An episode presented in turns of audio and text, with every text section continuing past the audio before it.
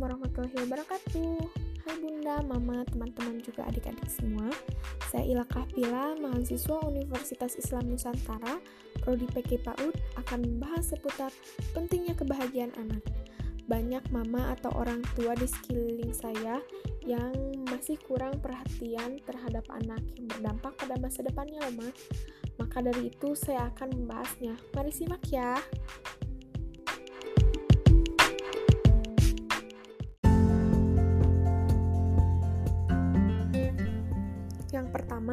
pentingnya kebahagiaan untuk tumbuh kembang anak. Memiliki anak balita berbeda dengan memiliki anak bayi. Masa ini adalah masa emas untuk pertumbuhan dan perkembangannya, dan sering juga disebut dengan golden age. Tentu, mama perlu memberikan perhatian lebih agar pertumbuhan dan perkembangan anak berjalan optimal demi masa depannya. Namun, tidak sedikit orang tua yang kebingungan memilih cara untuk mengoptimalkan masa balita ini. Apakah sebaiknya mengenal pelajaran-pelajaran dasar sebagai persiapan masuk sekolah? Ataukah mengajaknya berkenalan dengan anak seumuran supaya ia belajar bersosialisasi? Ternyata dibandingkan kedua hal tersebut, ada hal yang lebih penting lemah, yaitu kebahagiaan anak. Mengutip ucapan pakar psikologi Universitas Indonesia, Eli Risma, anak usia dini harus menjadi anak yang bahagia, bukan anak yang pintar. Risma juga menjelaskan bahwa sedang berkembang pada anak usia balita adalah pusat perasaan anak.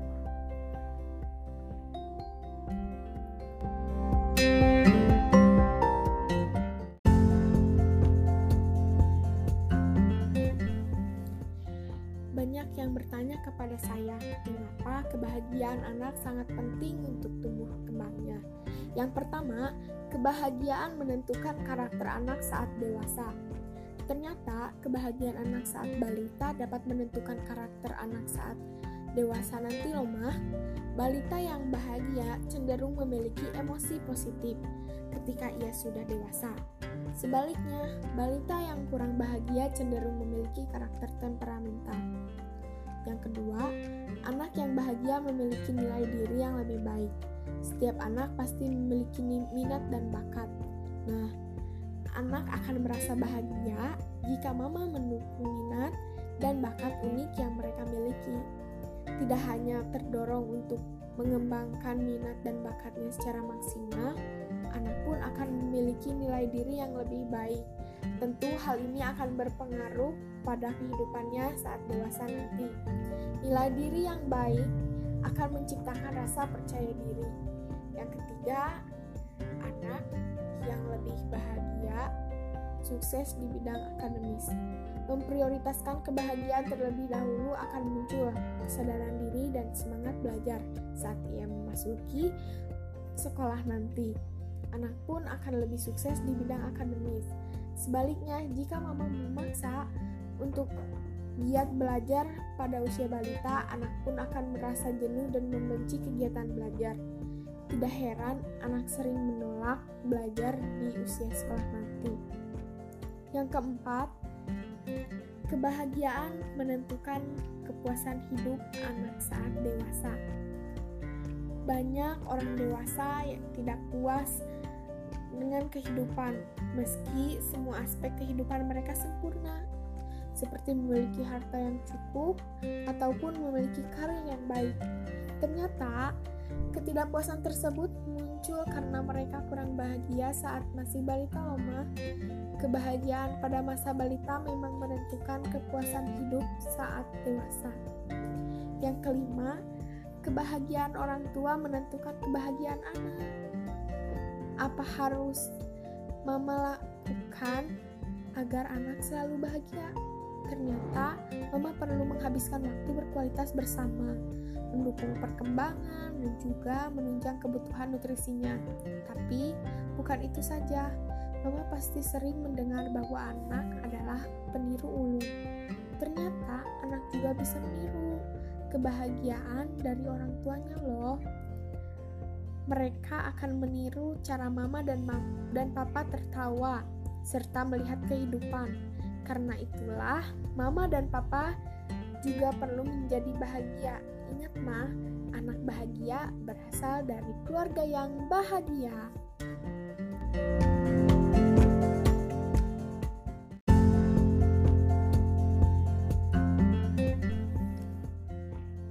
Bagaimana sih ciri anak bahagia? Itu yang sering dipertanyakan. Bahagia itu sederhana. Iya, istilah tersebut cukup sering diposting di media sosial. Betul bukan? Ini menunjukkan bahwa kebahagiaan itu merupakan keinginan semua orang, termasuk anak-anak. Apa dan bagaimana ciri anak yang bahagia? Satrianawati MPD, dosen PGSD FKIP, Universitas Ahmad Dahlan Yogyakarta menuturkan, bahagia mempunyai makna yang sangat luas. Pengertian atau definisi bahagia relatif sesuai dengan masing-masing orang yang merasakannya. Dalam konteks anak-anak, salah satu kebahagiaan yang berkesan adalah ketika ia berjuang mendapatkan keinginannya. Lalu, sempat mengalami kegagalan beberapa kali. Hingga akhirnya dia mencapai keberhasilan atau kemenangan. Suatu kemenangan yang didapat pun identik dengan kebahagiaan. Banyak manfaat yang diperoleh ketika anak merasa bahagia. Anak akan lebih bersemangat dalam melakukan aktivitas dan pertumbuhan tumbuhnya menjadi lebih baik. Kenapa? Karena anak bahagia itu biasanya anak yang sehat. Tentu perlu upaya untuk mendapatkan kebahagiaan pada anak.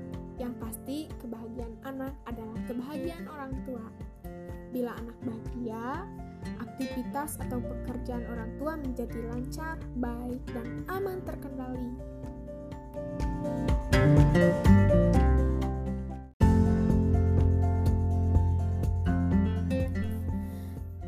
anak bahagia itu yang pertama wajah berseri-seri. Ketika anak bermain, baik bersama orang tua maupun dengan temannya, anak tampak bahagia dan berseri-seri. Itulah mengapa dikatakan dunia anak adalah dunia bermain. Karena itu, luangkan waktu untuk bermain dengan anak. Lakukan permainan yang ia inginkan. Membelikan anak mainan yang dapat dimainkan bersama serta menyediakan permainan anak akan membuat bahagia. Tetapi untuk membalikan mainan anak jangan sering-sering ya bun. Nanti anaknya ketagihan. Nah yang kedua riang gembira. Anak yang bahagia dan cukup kasih sayang akan tampak riang. Akan tetapi, dalam menuruti kemauan anak, orang tua harus memahami batas kewajaran. Orang tua tidak boleh menuruti permintaan anak yang aneh-aneh ya. Misalnya membelikan telepon genggam padahal anak masih usia balita.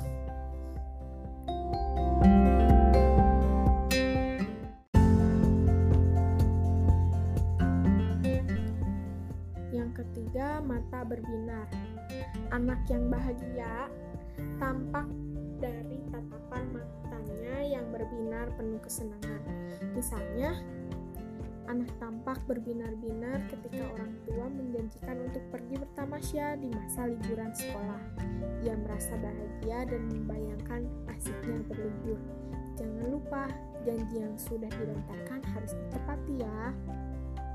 Yang keempat, sikap ceria. Anak yang bahagia biasanya tampak dari wajahnya yang ceria. Misalnya, ketika orang tua memberikan hadiah atau kado yang membuatnya senang.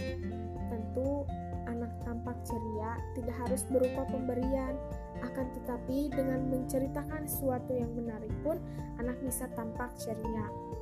Yang kelima, banyak senyum. Rasa bahagia bisa muncul dari senyuman. Coba perhatikan, bila anak rajin tersenyum manis, boleh jadi ia merasa bahagia. Ketika anak mendapatkan pujian dari orang tua karena suatu keberhasilan, ia akan tampak tersenyum bahagia. Orang tua harus memuji upaya anaknya, sekalipun tidak mendapat hasil yang maksimal. Yang keenam, Tertawa lepas. Anak yang tertawa menandakan ia sedang bahagia. Coba ceritakan hal-hal yang dianggap anak lucu ataupun kejadian tertentu yang membuat anak tertawa, bahkan sampai terpingkal. Yang ketujuh, bersikap terbuka. Anak yang bahagia biasanya memiliki sikap yang terbuka. Ia tidak menutup diri atau memilih menyendiri. Ia suka bersosialisasi, berteman, dan bergaul. Ia merasa aman dan nyaman berada dengan orang lain. Yang kedelapan, percaya diri. Anak yang bahagia memiliki rasa percaya diri. Ia tidak minder, ia tidak ia akan merasa yakin dengan kemampuan yang dimilikinya. Ia ingin terus mengeksplorasi segala potensi yang masih terpendam dalam dirinya. Yang kesembilan, cita-cita tak terbatas. Anak yang bahagia memiliki cita-cita tak terbatas. Bak pepatah, gantungkan cita-citamu setinggi langit. Ia begitu antusias dengan harapan-harapannya, seperti Mah, aku ingin menjadi pilot. Seperti itu ya. Ciri yang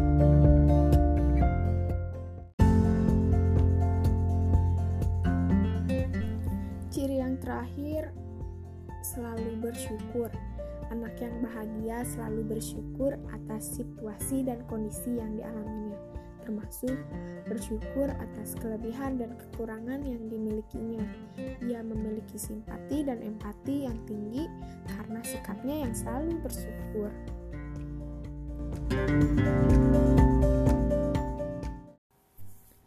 Anak usia dini itu harus bahagia, karena pintar itu ada waktunya. Banyak orang tua yang terobsesi sejak kecil agar anaknya pintar, sehingga cenderung memaksa anaknya. Ma, pintar itu ada waktunya. Anak usia dini itu yang lebih terdahulu berkembang adalah pusat perasaannya. Jadi, yang dibutuhkan anak adalah bahagia, bukan pintar. Karena pintar akan ada waktunya.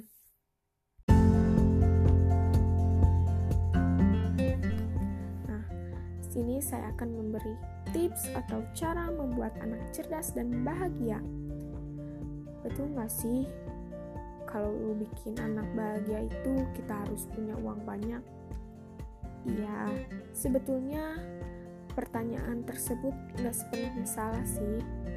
Bahagia tidak melulu soal uang atau kekayaan. Tapi hampir semua hal di dunia ini kenyataannya membutuhkan uang.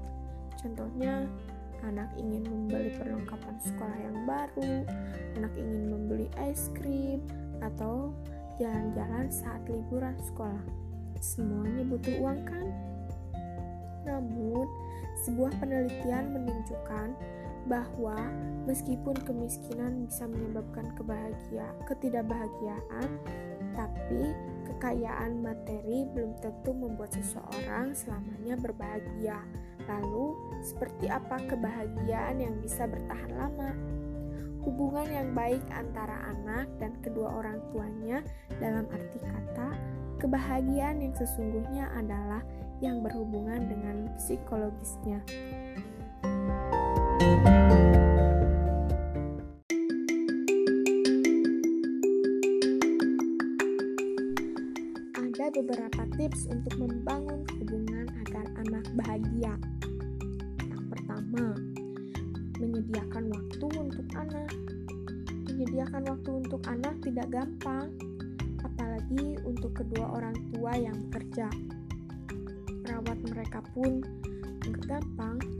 karena ada kalanya anak bersifat kurang baik atau yang membuat kita kewalahan. Namun, jika kita sungguh-sungguh menyediakan waktu untuk mereka, nggak hanya anak yang bakal merasa bahagia, tapi kita juga akan turut bahagia, serta kebahagiaan tersebut bakal membuat kita lebih merasa hidup. Yang kedua, kuantitas dan kualitas. Betulkah waktu yang berkualitas lebih penting daripada banyaknya waktu yang diberikan bagi anak? Jawabannya, di dalam sebuah hubungan, Jika waktu yang dicurahkan hanya sedikit, maka waktu tersebut semakin tidak berkualitas. Jadi, kuantitas dan kualitas mesti seimbang. Contoh cara memaksimalkan waktu untuk anak, misalnya memanfaatkan waktu istirahat makan siang untuk video call dengan anak, atau sekedar chat via WhatsApp, makan malam bersama, membantu anak membuatkan pekerjaan rumah, dan beraktivitas bersama di akhir pekan. Ketika mereka bersama, cobalah untuk fokus dengan meletakkan ponsel dan laptop. Intinya adalah membuat mereka merasa bahwa kita selalu ada di dekat mereka. Yang ketiga, membangun fondasi yang baik.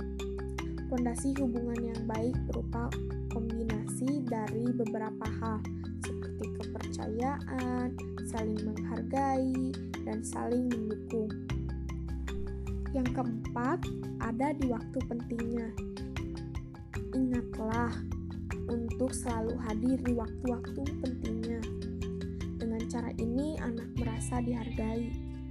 Anak merasa diingat keberadaannya, dan ia akan merasa diistimewakan di hati, orang tuanya, misalnya di hari ulang tahunnya, ketika ia sedang mengikuti perlombaan, hari mengambil rapotnya, dan sebagainya. Yang kelima, jangan membandingkan ya bun. Secara nggak sadar, orang tua sering kali membanding-bandingkan anaknya antara yang satu dengan saudaranya atau dengan anak yang lain. Misalnya, anak yang lain tidak nakal, nilainya lebih tinggi atau lebih rajin membantu orang tua. Uh, ma, hal begini serius bisa bikin anak menjadi patah hati loh. Anak bakal merasa tidak dihargai, membuatnya menjadi tidak percaya diri, bahkan enggan untuk melakukan yang terbaik lagi. Cara seperti ini tetap nggak benar, walaupun tujuan kita adalah agar anak mau berusaha untuk lebih baik lagi. Yang keenam, anak itu suka didengar. Semua orang suka didengar, tidak terkecuali anak. Ketika anak merasa didengar oleh orang tuanya, ia akan merasa punya hubungan yang lebih dalam. Selain membuat anak bahagia, hubungan yang terjalin juga meningkatkan rasa percaya dirinya. Mendengar nggak cuma berarti saat anak berkeluh kesah, tapi sekedar mendengar cerita tentang aktivitasnya di kelas juga bermanfaat. Yang ketujuh, mengekspresikan terima kasih. Kita sebagai orang tua selalu mengajarkan anak untuk mengucapkan terima kasih. Bahkan, hal ini sudah kita biasakan sejak anak masih kecil. Namun terkadang kita sendiri lupa untuk berterima kasih kepada mereka. Terlebih karena orang tua sering kali merasa bahwa jasanya pada anak amat besar, sehingga perhatian yang sudah ditunjukkan oleh anaknya akan terasa kecil. Misalnya, ketika anak membantu membersihkan rumah, mengambil segelas air minum, atau sekedar membeli sedikit keperluan dapur dari penghasilannya. Jangan lupa hargai si kecil apa pun perjuangan anaknya di mata ibu. Rasa terima kasih yang kita sampaikan ini bisa membuat anak bahagia loh. Rasa terima kasih juga membuat seorang merasa dihargai. Yang kedelapan, biarkan anak mengekspresikan perasaannya. Anak-anak biasanya berteriak ketika ia marah. Ada yang menangis, melempar sesuatu, bahkan berguling-guling di lantai. Untuk anak yang lebih besar, biasanya mereka mengurung diri di kamar dan tidak mau berbicara dengan ibu sementara waktu. Jika masih dalam batas wajar, biarkan anak mengekspresikan apa yang dirasakannya. Yang kesembilan, memiliki hewan peliharaan. Anak mana yang gak senang bermain dengan hewan peliharaan? Tidak sekedar waktu bersenang-senang bagi anak, namun memiliki hewan peliharaan juga punya manfaat bagi anak. Di antaranya, anak belajar menghargai dan menyayangi sesama makhluk hidup, serta anak belajar merawat dengan penuh tanggung jawab. Hal-hal penting yang perlu diperhatikan adalah memilih jenis hewan peliharaan yang sesuai dengan usia dan kemampuan anak, serta memperhatikan kesehatan hewan agar tetap aman berada di sekitar anak. Yang ke-10, bermain di luar. Biasanya nih, Bu, suka mengeluh tentang pakaian anak yang menjadi super kotor setelah ia bermain di luar apalagi kehidupan anak-anak zaman sekarang terbiasa dan terskedul. Hari-hari penuh dengan kegiatan belajar. Padahal, aktivitas luar ruangan ini nggak kalah penting loh bun. Biarkan mereka sesekali menikmati waktu bermainnya. Misalnya memanjat pohon, berlarian di rumput, bermain ayunan, dan ini bisa meningkatkan mood bagi anak. Bermain dengan dengan teman-teman di sekitar rumah pun bisa menjadi ruang belajar bagi anak. Mereka akan mempelajari bagaimana cara mengontrol diri, belajar berempati, dan mendekatkan diri dengan orang lain. Hubungan sosial seperti ini amat dibutuhkan oleh anak. Yang ke-11, membatasi screen time, termasuk di antaranya TV, ponsel, dan komputer. Sudah pasti, anak-anak akan merasa lebih bahagia ketika mereka diizinkan memakai benda-benda tersebut. Apalagi pada anak zaman sekarang ya, Bu. Mereka seakan nggak bisa berhenti bermain games atau menggunakan sosial media. Namun, menurut penelitian, anak-anak yang lebih banyak memanfaatkan waktu tanpa ketiga benda tersebut lebih berbahagia. Misalnya, dengan lebih banyak menghabiskan waktu untuk berolahraga atau kegiatan lain yang banyak interaksi dengan orang lain. Bukan sama sekali nggak boleh TV, komputer, dan ponsel jika digunakan dengan benar juga bisa bermanfaat bagi anak. Namun, ibu atau mama perlu menegaskan batasan-batasannya. Misalnya, dilarang memainkan ponsel atau menonton TV di waktu makan, jam mengerjakan pekerjaan rumah, atau ketika ada aktivitas keluarga. Batasi juga waktunya menggunakan komputer selain untuk belajar, serta awasi kegiatannya ya.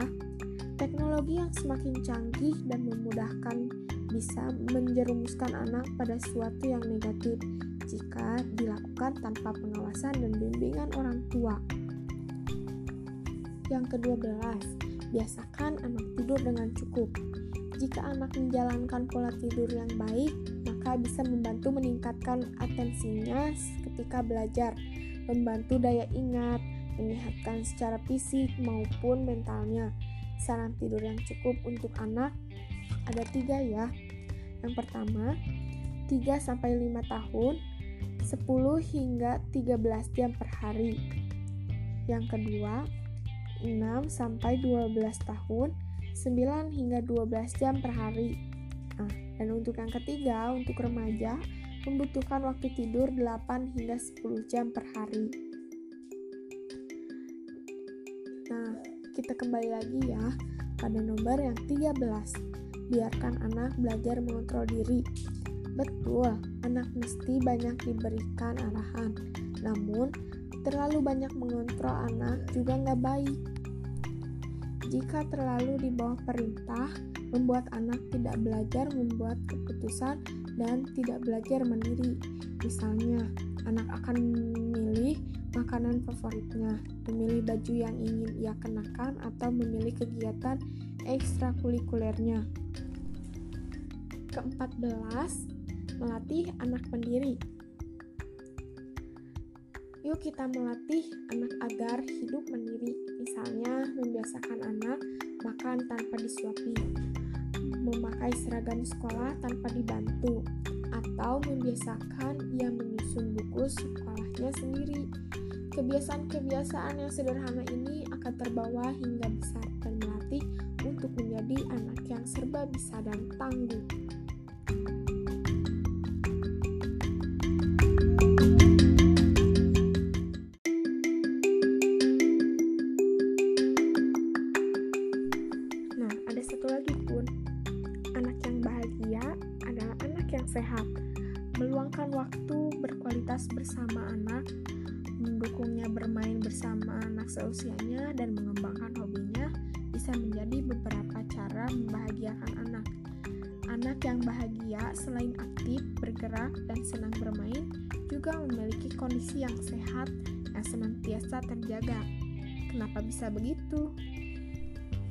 Menurut ahli gizi dari Fakultas Kedokteran Universitas Indonesia, Dr. Saptawati Bardosono, MSc, kebahagiaan dan kesehatan anak saling berhubungan.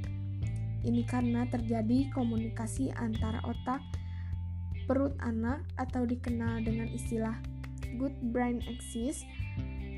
Saat anak mengalami stres, otak akan mengirim sinyal ke saluran cerna yang mengakibatkan dapat mempengaruhi daya tahan tubuh anak.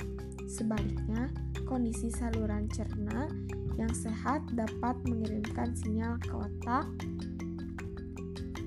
yang bisa membantu membuat mood anak makin happy.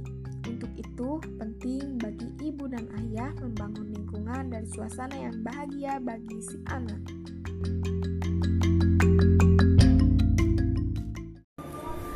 Pada kompas.com Jakarta, banyak manfaat yang didapatkan dari seorang anak yang bahagia.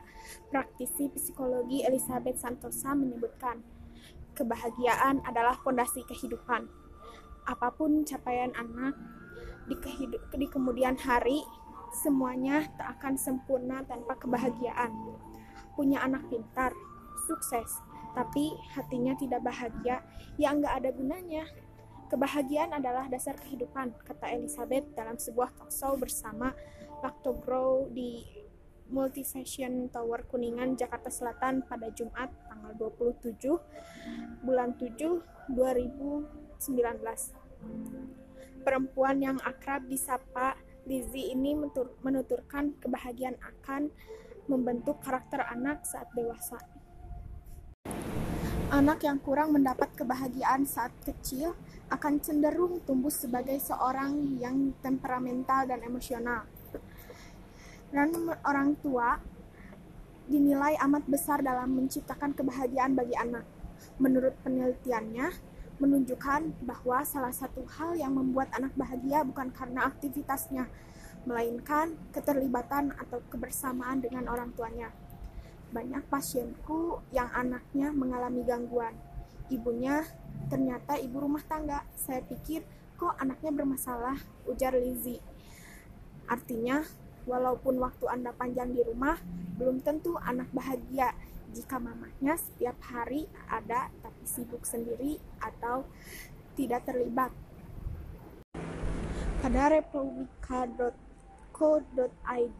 Jakarta, Orang tua bisa memberikan materi, kasih sayang, perhatian, dan apa saja yang untuk sang anak.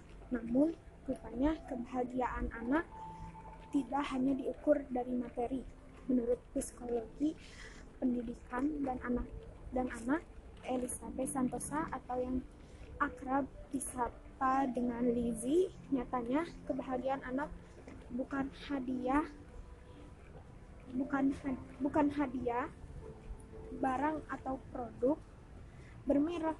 Lizzie mengatakan berdasarkan pengalamannya, kebahagiaan anak adalah perhatian yang mereka dapatkan. Beba be beberapa banyak mainan, baju, es krim misalnya, yang dia dapatkan saat kecil, dia tidak akan ingat karena saat dewasa kebahagiaan dia di memori dia itu misalnya diajak papa ke puncaknya main kelambu main gitar nggak ada yang ingat kata Elizabeth di Jakarta pada hari Kamis. Orang tua sering salah kaprah menafsirkan maupun memberikan kebahagiaan yang kadang-kadang tidak terlalu bermakna untuk anak. Memang, saat kanak-kanak, si kecil sering kali lebih memilih dibelikan makanan misalnya dibandingkan menghabiskan waktu bersama orang tua.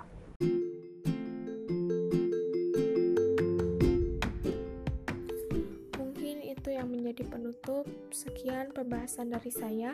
Mohon maaf bila ada kesalahan kata dan kekurangan. Wabillahi taufiq wal hidayah. Wassalamualaikum warahmatullahi wabarakatuh.